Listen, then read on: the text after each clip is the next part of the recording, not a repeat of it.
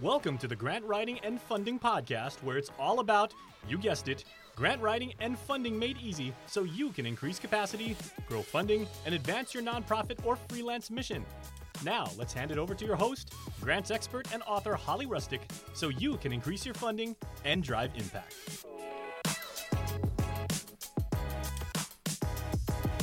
Hello, hello, hello. It's Holly Rustick here with Grant Writing and Funding, and welcome to the podcast show, Grant Writing and Funding. So, we are getting through this amazing month of June, and I love the end of quarter two because that's where we're in. I love it because it's a, a pause, right? Um, going through the end of quarters. If you know me, I love planning and I love planning by the quarter. I'm very much, I've been doing that for years now with my business and I absolutely love it because for me, 90 days or thereabouts, 90 days in a quarter um, is really enough time to get some pretty big projects done.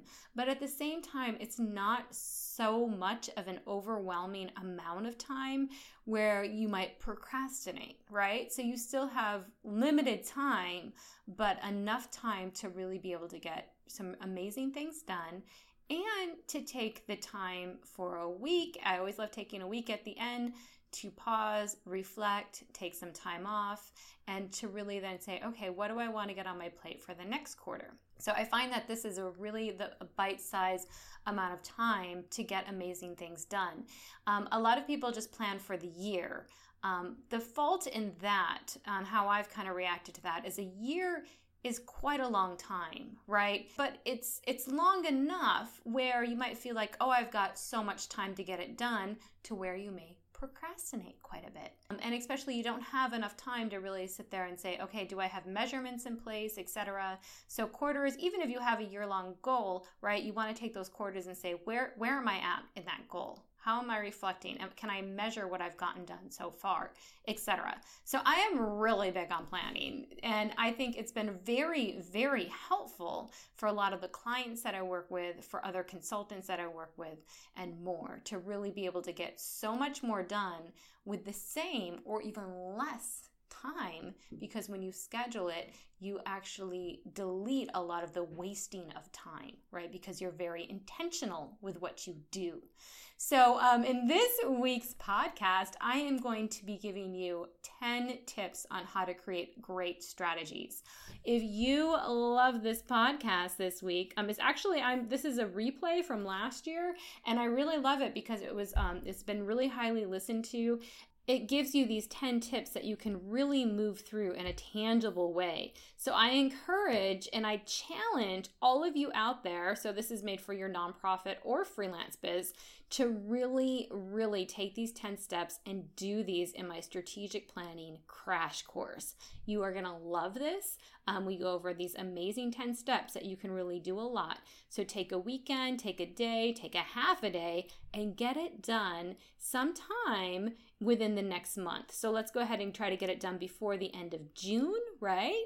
But you may be listening to this in the future, and that's fine as well. Or in the beginning of July, right? So you can use this as well at the end of the year if you want and more. But I just want to say if you're listening to it now, it's mid year, go ahead and commit to taking a half a day off and actually working on this strategic planning, these 10 step crash course to really get things set into motion and be intentional with the rest of your year. And before we get started today, I also want to remind you of our June grant party. Yes, we have two more weeks in June. I'm super excited about it.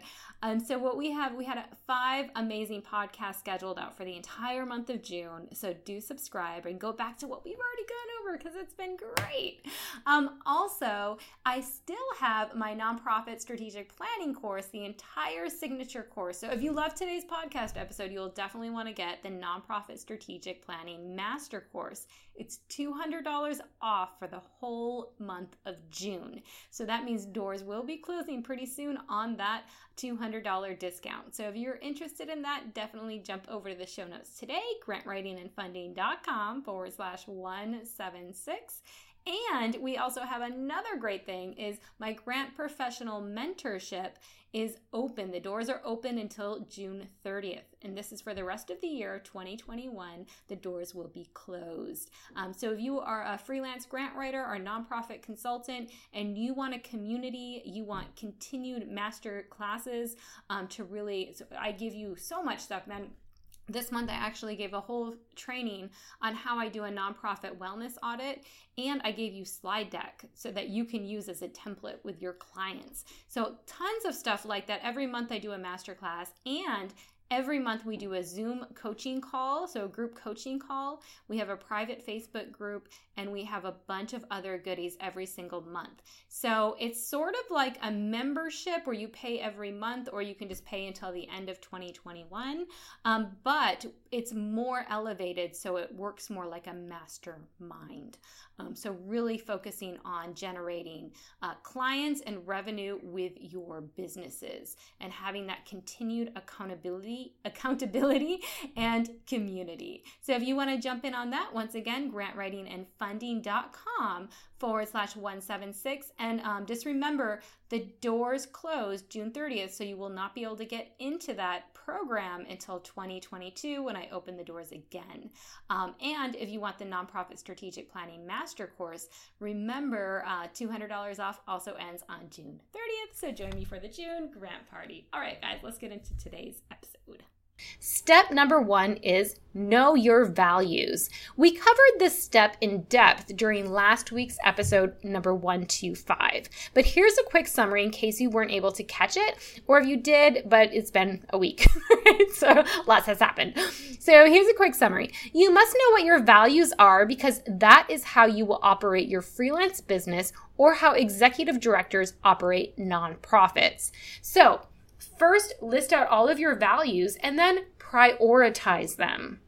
The prioritization of your values is key because you may have conflicting values. Yes, as humans are very complex, right? But everything you do in your business or in a nonprofit is based upon values. If you don't understand what these values are, or where your values are placed on a hierarchy, right? How are they prioritized?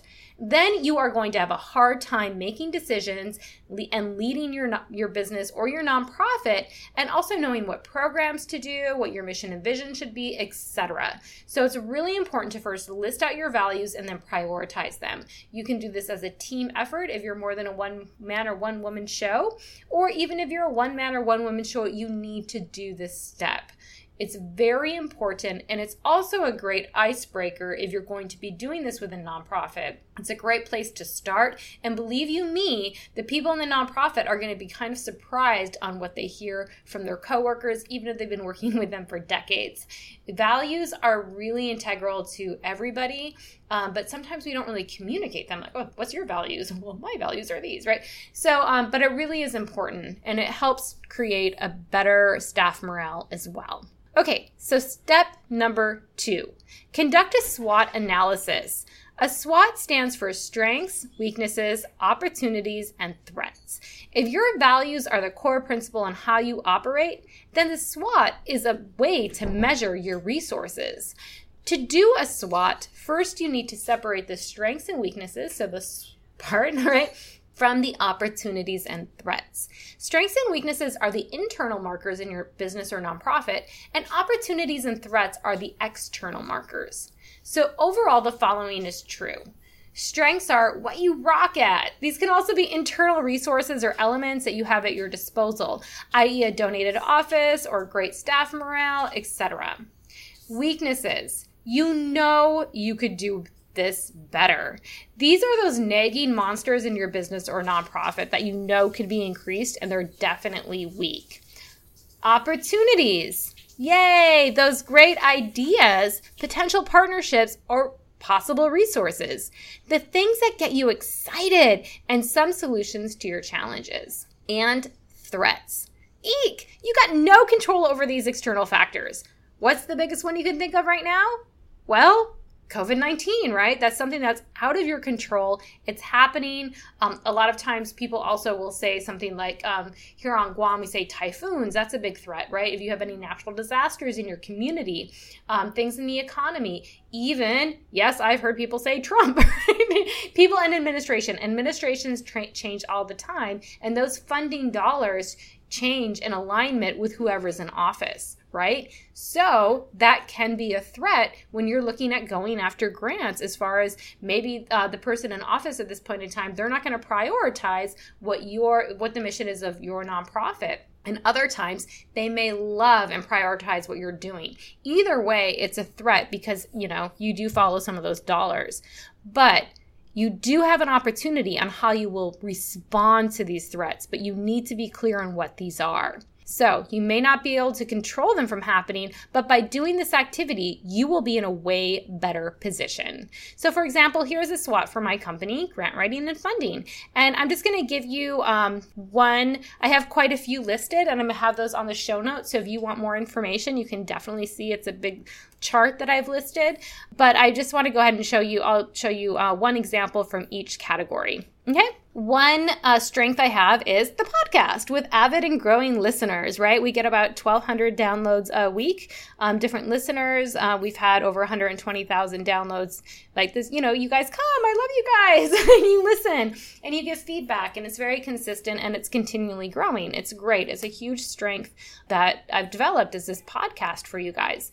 And I couldn't do it without you. It's amazing, right? So that's a strength. Absolutely. What is a weakness about it? Well, I'm not really capitalizing on the podcast for monetary direct support. I am usually my own sponsor, and that's definitely going to change in the future um, because that is a weakness on my behalf, as it does cost money to run a podcast. It's not free, right? There's a lot of different things. It takes my time. It takes, you know, I have to sign up for certain software. Um, it takes a lot of commitment. And I mean, I definitely love doing it, but I'm not capitalizing on it, right? So when I looked at that and I said, this podcast is definitely a strength strength. But the weakness is, is that I'm not capitalizing. It takes a lot of my time. It takes my monetary resources. So, what is an opportunity? Now, let's go into the opportunity zone. Well, I can develop an infographic and send to resource partners to fund the podcast, right? I can start getting some sponsors on, or maybe work with some other people to do affiliates. Like I can review their products and then all the stuff that you guys ask me, like, oh, what's the best platform to use? What's the best? And I can actually go in and, and let you guys know and then maybe get referrals, that sort of thing, right? So there's definitely opportunities. And then what are threats? Well, other opportunities become higher priority than the podcast if it's not monetarily supported, right? So, just being very, very transparent here, and I, I, show you behind the scenes on my whole business with the entire um, chart that I've developed, but I just want to give you one example during the time we have because we're going to go over all the steps today. Um, but definitely, those could be how you lay them out. For this one, and I think about the strength, and then I think about how it can be a weakness. Is there a weakness associated with it? Yes, there is. But is there an opportunity to overcome that weakness? Yes, there is, right? And is there a threat that might, you know, it might threaten the getting the podcast out on time or the podcast closing or something? Absolutely. So how can I mitigate that threat? Well, I can use the opportunity. This is how you can look at that.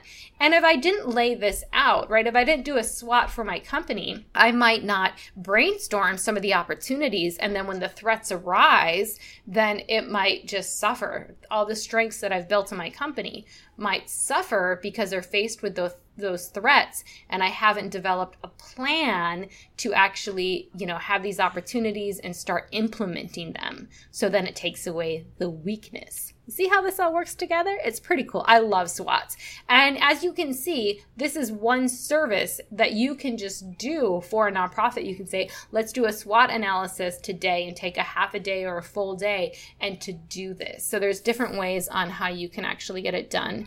It's a lot of fun and it really helps nonprofits get set up and to be more sustainable. Instead of it feeling like a lot of overwhelming steps or being self-defeating about my, you know, any of my weaknesses, I now have a very clear action step and steps when you look at the whole chart on what opportunities to mitigate the weaknesses and threats and to leverage my strengths. So now your turn. Go ahead. You can pause this podcast if you like and go ahead and do your SWOT. All right. So Step number three, or we should say service number three, articulate boss mission and vision statements. All right, this is so important, and I'm going to go over these real quickly today. Okay. In very simple terms, terms, you need fantastic mission and vision statements. Here's tips for both. No more than 20 words, simple and easy to remember. Everyone should have these memorized. All right? Right now, if I said to you, What is your mission statement? Do you know it? Like the back of your hand? Do you have it memorized? Do you have to Google it and it's a paragraph long and it's super complicated? Really think about this. This is really important. Remember, where there's clarity, you can advance mission. But if you don't have clarity, it's going to be really difficult. So, what are exactly are these mission and vision statements? Well, a mission statement is what you do today. A vision statement is the outcome for the future. And why are these so important? Well, for one thing, you need to have them when you file for tax exempt status for nonprofits. The other reasons are equally important. These include they provide a guide for decision making, right? Such as we will only apply to grants that meet our mission. They clarify your purpose, activities, and mission. They create camaraderie for a common goal amongst board members, staff, and volunteers. And they communicate your culture to the community. So it's really important. Okay, so let's go ahead and you're just going to do a fill in the blanks. Go ahead and fill in the blank to help you get started. But overall, a mission statement describes what a nonprofit or business wants to do now. What do you want your nonprofit or business to do in the upcoming year or two? For whom do you want to do it? And what is the benefit? So you could very simply just fill this in. Name of nonprofit does blank for blank to provide blank. So that would be a really simple formula to use. And I'll just give you an example. So for grant writing and funding, my mission statement is to create effective systems for grant writers that simplify the nonprofit process, grow capacity, and increase funding. So you can see that's what I'm doing today, too, right? I'm giving you simple systems for you grant writers to go ahead and take these systems to turn them into services and to help nonprofits with their process to grow capacity in your business with more services and increase your overall funding. A vision statement, so we looked at what a vision statement today, right? A vision statement, like I said, it outlines what a nonprofit or business wants to be in the future. What do we want to do going forward? When do we want to do it? And how do we want to do it?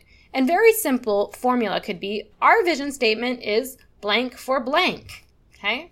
So my vision statement for grant writing and funding, and you can see I'm doing this for my business too, right? You want uh, you want to do all these steps for your own business as well as your nonprofit. My example is a tribe of grant writers drive positive change while having an abundant lifestyle. So very simple. This is what I really the the whole outcome of developing all these systems and everything, right? It's positive change in the world because you grant writers out there, you're going to go and you are going to be working with amazing nonprofits and you're going to drive that change forward. But I don't want you guys to get peanuts, right? you got to also put food on the table. So I want you to have an abundant lifestyle while you help bring in, you know, the millions of dollars in grants or the hundreds of thousand dollars in fundraising. Like you also deserve to have an abundant lifestyle. So step number 4, find your target demographic. This is basically who you serve. This is very important as it might seem like this is a no brainer, but you wouldn't believe how many startup nonprofit leaders come to me asking for help getting their nonprofit ideas mm-hmm. started. And I tell them that there are already several nonprofits out there that serve that same specific demographic with that same great idea of a project. So it really is important to identify who you will serve. It is not enough to say that you will serve homeless individuals, as that is a huge demographic, and there are so many services that they need. But if you are going to serve homeless families in your geographic area, that may make more sense because then you can develop specific projects such as transportation to school, school uniforms and books, housing units with multiple rooms, parenting classes, etc. This goes for consultants. Are you serving every single nonprofit? Who is your ideal client? Large nonprofits that are established, small startups, or maybe a specific sector, such as education nonprofits. Don't be afraid to go too narrow, as it really will help you be very specific on connecting to your target demographic. So let's move on to step or service number five Establish resource mapping. Resource mapping is one of my favorite items. This is where you are going to list all the resources that you have and plan on having. You are going to list both the monetary resources and in kind resources that your nonprofit or business has. This includes all the products, services, grants, fundraising, donations, and manpower, people, right? So, if you are a nonprofit, your monetary resources may include thrift store sales, $50,000 annual grants from Foundation X, $25,000 in annual giving from individuals, $10,000 in annual corporate giving. If you are a freelancer, then your monetary resources might include $25,000 annual retainers for writing grants, $15,000 one off grants, $10,000 for grant research, $20,000 in grant writing and nonprofit workshops, etc. If you have been working with nonprofits long enough, you know that monetary resources are not the be all end all. In kind resources are necessary as this includes items that may be donated, so overall it decreases your expenses. So if you're a nonprofit, examples of in kind resources could be IT services donated at the annual value of $2,000, an office room lease donation at the annual value of $12,000 volunteers at the annual value of $50,000. Yes, if you're tracking your volunteer hours, it can be pretty substantial. And if you are a freelancer, examples of in kind resources could be affiliate partners that help sell your services, LinkedIn groups for leads, anything you donate to your own business, right? So, in any case, it is vital to delineate all these sources and then track what brings in the most money or mitigate spending money. In this way, you might even consider cutting some programs if the financial, people power, and resources are maxed out and there's just not a high return on reaching your mission or bringing in the money, right? So it just makes sense then to say, ah, this is what's been sucking our time and our money and our energy in this program when we didn't even realize it because we didn't have this all spelled out. So, in the full nonprofit strategic planning master course, I give you multiple Excel sheets with formulas for all of these details and more examples so you have a handle on where your resources are coming from and where they are going. And two of the biggest challenges that I hear from both nonprofit leaders and freelancers is their fight with time and the energy drain, right? So the biggest contributor to this is operating in a constant priority minded view i.e., everything is a priority. This ability to identify and break down all of your resources and see where you're actually spending your time and energy and the return on time and energy is absolutely life changing. By doing these exercises, and you can do them now on a piece of paper, even, right? I have seen both nonprofit leaders and freelancers dramatically increase their quality of life purely by being able to see what really a priority is. So, outline all of your resources and identify resources um, that are the most beneficial for your nonprofit or for your business. This is super important resource mapping. And like I said, you can really go in the weeds on this too, right? You can really, and I spell it out like so in the Excel sheets. So, you can even create these Excel sheets as well. You can break down each page to have all of this information on there. So it's really important to know what your resources are. Any kind of leveraged resources, partnerships, you know that that you don't have to pay for certain things because maybe you partner with a community college who offers the testing you do for free. All of those kind of things need to be accounted for. And this is great too because you can use a lot of this information to say, "Oh yeah, we have a grant coming up and we need to have uh, non-federal matching for it." You already know exactly how much you have, where it's going to come from, etc and you kind of have an idea then of what grants you should go after. Just saying right? So you can see how resource mapping is in a whole thing by itself as well but that can be used for other things like grant writing etc step or service number six define goals objectives and activities. Now that you know what you should be prioritizing by doing your resource mapping, it is vital to build goals, objectives, and activities for each project idea. So remember, and I talk about this in grant writing all the time, I use goals, objectives, and activities for my planning and for my grant writing. A goal is an overarching plan. So, for example, if you are a nonprofit leader, your goal might be by the end of the year to have secured $500,000 in funding for your nonprofit. If you are a consultant, your goal might be by the end of the year to have secured $100,000 in earned funding, the sales that you've made. So that's the overall goal, right? And you can have um, different, you can have a monetary goal, you can have an operations goal, you can have different goals for different categories. This is really cool to do as well. But underneath this, then, your objectives. So you're usually to have more than one objective to meet your goal.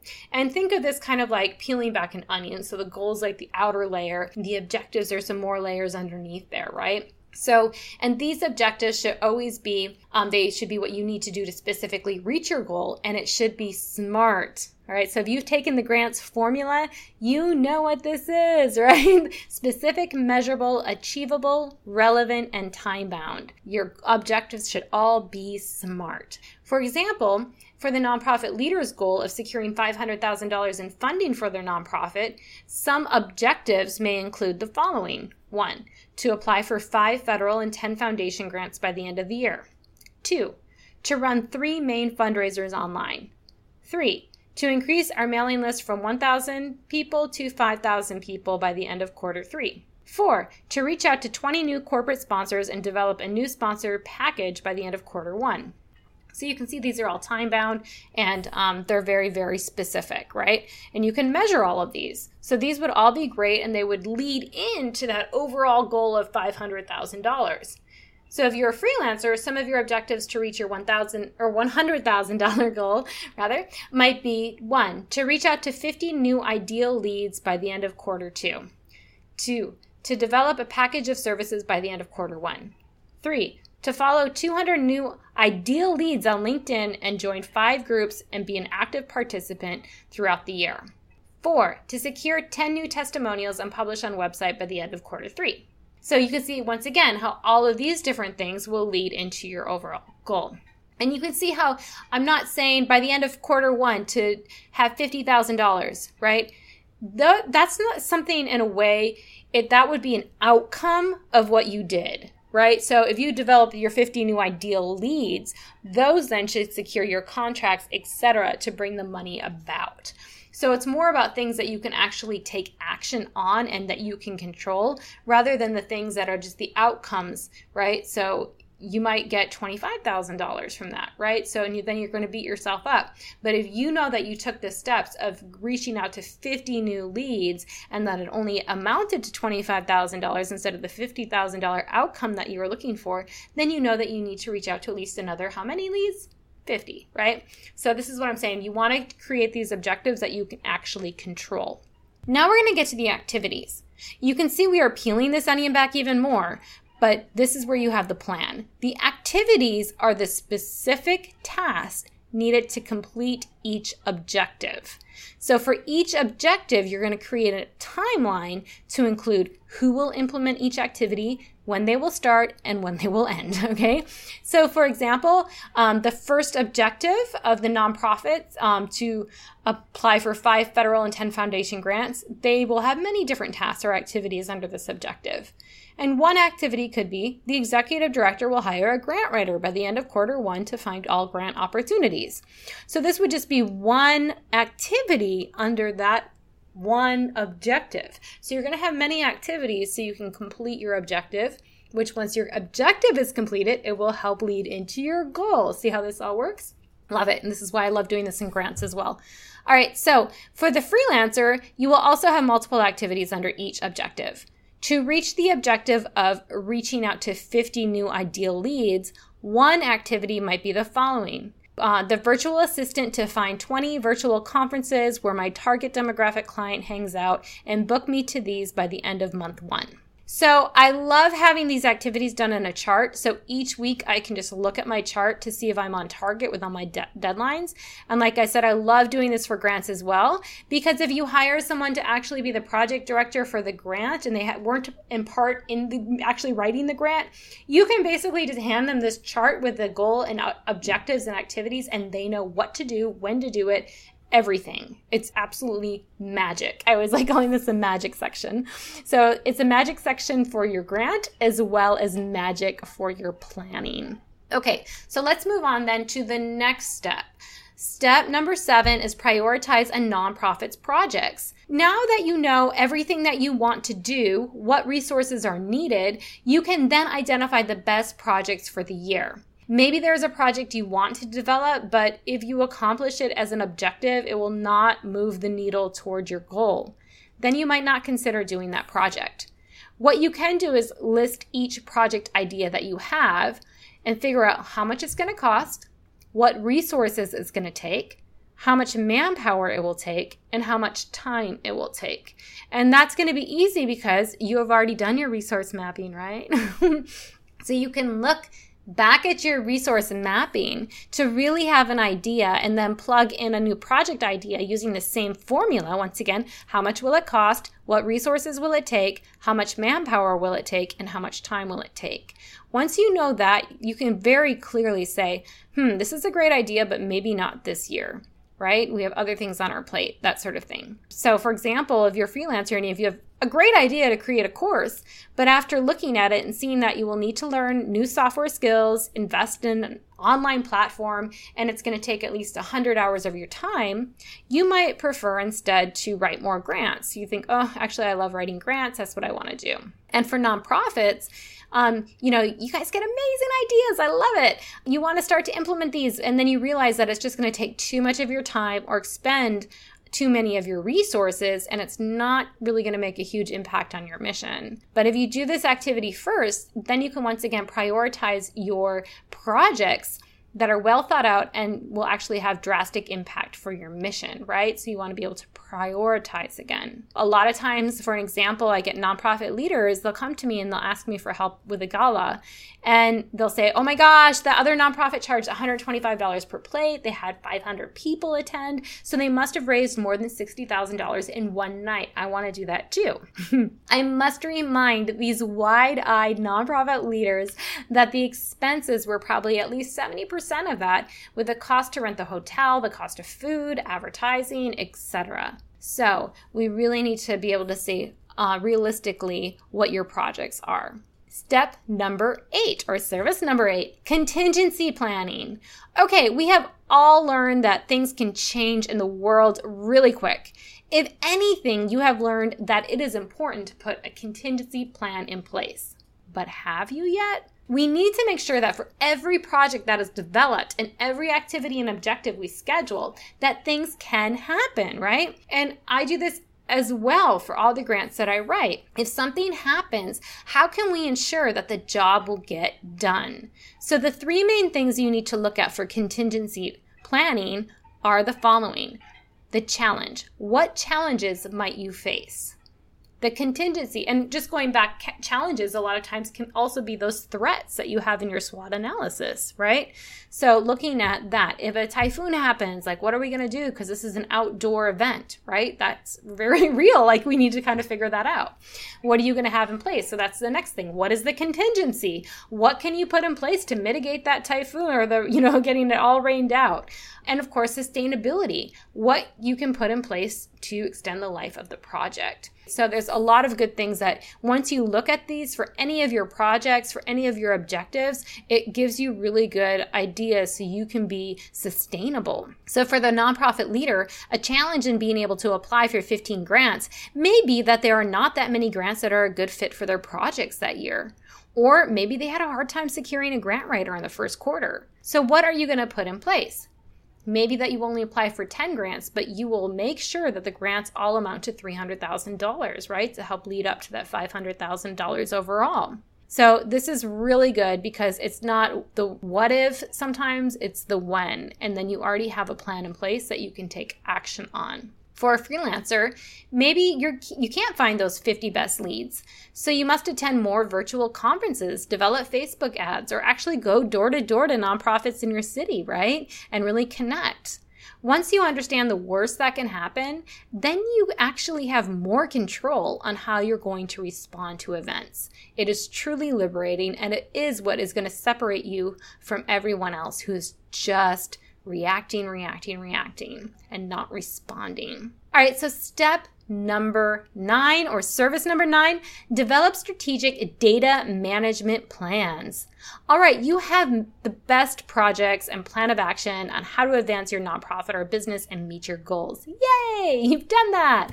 Abracadabra! But you need to track your data to see if it's really working. Therefore, if you say your goal is to raise $500,000 for your nonprofit and one objective or stream of income in reaching that $500,000 is to secure the $300,000 from 15 grants, that's fantastic. That's great. But how are you going to track that? How are you going to know when you should kind of break into your contingency planning? Well, you did your first step of hiring a grant writer, but how many grants have they identified? What if it gets to the last quarter of the year and they have only applied for three grants? Then you're going to be way off track. So you need to say, okay, we need to be tracking this at least every quarter to see what's happening or every month, right? The same goes for you as a freelancer to secure 50 best leads. If you have only attended one virtual event, two in person events, and five leads on LinkedIn, and it's the fourth quarter, you're not going to reach your objective. Because of that, it's like a domino effect. You're not going to reach your goal. Forget about that $100,000. You've made a plan. Now you've got to work your plan. But to know if your plan is going to get the full outcomes, you got to track that plan. So, what do you need to track? Once again, I love using charts. All right, so very basically, you want to list all of your objectives in one column. The next column, you want to say what's going to be collected. So we're going to say the objective is to get 50 best leads. What will be collected? The number of leads. Who collects the data is your next column? The virtual assistant. The next column, how is the data going to be collected? Using a shared Google Excel sheet. How frequently are you going to collect that data? We're going to collect it weekly. And where will this data be stored? It's going to be stored in our Google Drive. And why is the data useful? To track how many leads and to reach out to warm leads. And who are you going to share the data with? None. No one. It's internal, right? So this is for you. But that's basically it. So you want to be able to say, and I know these are real basic questions, but if you think about it, then all of a sudden you've developed operating systems. Ooh, ooh, right? And it doesn't have to be complicated. It's not like I know when some people think data management plan, they're like, oh my gosh, I don't crunch numbers. I don't do spreadsheets and like crazy, you know, analytics. And it doesn't have to be hard. These are very simple questions and they don't need complicated answers. If anything, you want it to be as simple as possible. But if your virtual assistant doesn't know where they're supposed to be putting the information and you don't look at it every week and you maybe look at it once every other month and you don't really have any kind of system in place, then you're probably not going to reach your activity goal or your objective or your overall goal. It's just not going to happen. And it's, you know, the thing is, is that I see if people don't actually just use something simple like this and think of how much, oh my gosh, that would so help you structure your time, right? They start beating themselves up saying, nobody likes me, my stuff isn't good enough, et cetera, et cetera. And all this victim kind of mentality talk. Nonprofits do it too, right? Nobody supports our mission. They're not passionate like we are. Well, a lot of times it's because you're just not putting yourself out there because you're not following your plan, right? So they don't know about it. So that's usually what it's all about. But if you can really track what you said you're going to do and see if it's working or not, you are going to be way ahead and you're really going to be closer and closer to reaching your overall goal. All right, so I know you guys are all waiting for this. Step or service number 10 schedule a nonprofit's calendar or your business calendar. And I love laying out an actual calendar. Like I'm big on like I'm gonna print a calendar, put it up, and like you know see all the little boxes or see for the whole year, right? Um, and then I divide it into quarters. In this way, you can see exactly what needs to get done in a very visual way, and to make sure that everything that you designed makes sense. So, what do I mean? Well, the other great thing for a calendar view is that it is a reminder of holidays, partner events, and other items that are going on and could impact your schedule. So, even if you said this makes sense on my little chart that six weeks and then we're going to do this and then we're going to do two months and we're going to do this, but if you're not actually seeing all these other things that might impact your schedule, um, it might kind of get in your way. For example, you might see that a grant is due the same week your grant writer is having a baby. or maybe that the nonprofit that's the same week you're celebrating your annual event. It's a huge fundraising event and it's going to take all of your energy, it's going to take all of your manpower and everything. Plus in a calendar view, you can easily see when you need to start planning. So you can go, "Oh, okay, a month out is this date and what's going on around this time." It just gives you a very clear view, but you need to plan everything. This can really help you in your timelines and your activities too once you have this nonprofit calendar. So, once you have your objectives and tasks for the best projects and you know how you're going to track those your progress, right? you have your data management plan set up, make sure you can transfer it over onto a calendar. This could be on a physical calendar that you hang up so you can see it, or in your Google Calendar, or uh, your Microsoft Outlook calendar, or if you use software like Asana. But having a visual calendar that also has all the other like holidays and integrated events on it is really important. So there you have it. That is the mini crash course on nonprofit strategic planning for your nonprofit or freelance biz. And once again, if you're a freelancer, this is all taught so you can use these. You can see how you can make each one of these steps as a separate service or you could tag it on to a board meeting uh, for a nonprofit. So an hour or two onto a board meeting every single month, you know, and you could come up with a whole year contract with a nonprofit by utilizing this. And it really gets them prepared. To sum it up, here are the 10 steps or services. Step number one, know your values. Step number two, conduct a SWOT analysis. Step number three, articulate boss mission and vision statements. Step number four, find your target demographic. Step number five, establish resource mapping. Step six, define goals, objectives, and activities. Step seven, prioritize a nonprofit's projects. Step eight, cultivate contingency planning. Step nine, develop strategic data management plans. And step 10, schedule a nonprofit's calendar. Now you can start making all those fantastic goals happen during the next six months. So I encourage you, take this podcast, listen to it with your team, get done your planning for the next six months. You know, maybe take a day, pause it, go through it, and actually get your plan together so you can meet your 2020 goals. Yes, I know we've gotten thrown off with the pandemic. Get back on track, reprioritize what's really necessary, what goals you really want to reach. You can do it. You just need to have a plan and you need to work your plan. Say, even if that nonprofit leader implements all the objectives and activities and doesn't reach that 5,000 or $500,000 goal and only reaches $400,000. Well, isn't that better than having no plan and basically reaching no income or having a very loose idea of a plan and only reaching $100,000? I see this happening all the time. And then the nonprofit leader, um, you know, they have to invest their own money into the nonprofit. They get upset and discouraged that no one cares about their nonprofit. That shouldn't and really isn't the case, like I said before. It's just that they didn't have a realistic plan, work their plan without getting burned out, and then track their plan. The same goes for freelancers. Sure, we all want to open a freelance business and magically have clients and enormous income. that can so happen, but you must have a plan, work your plan, and what? Track your plan.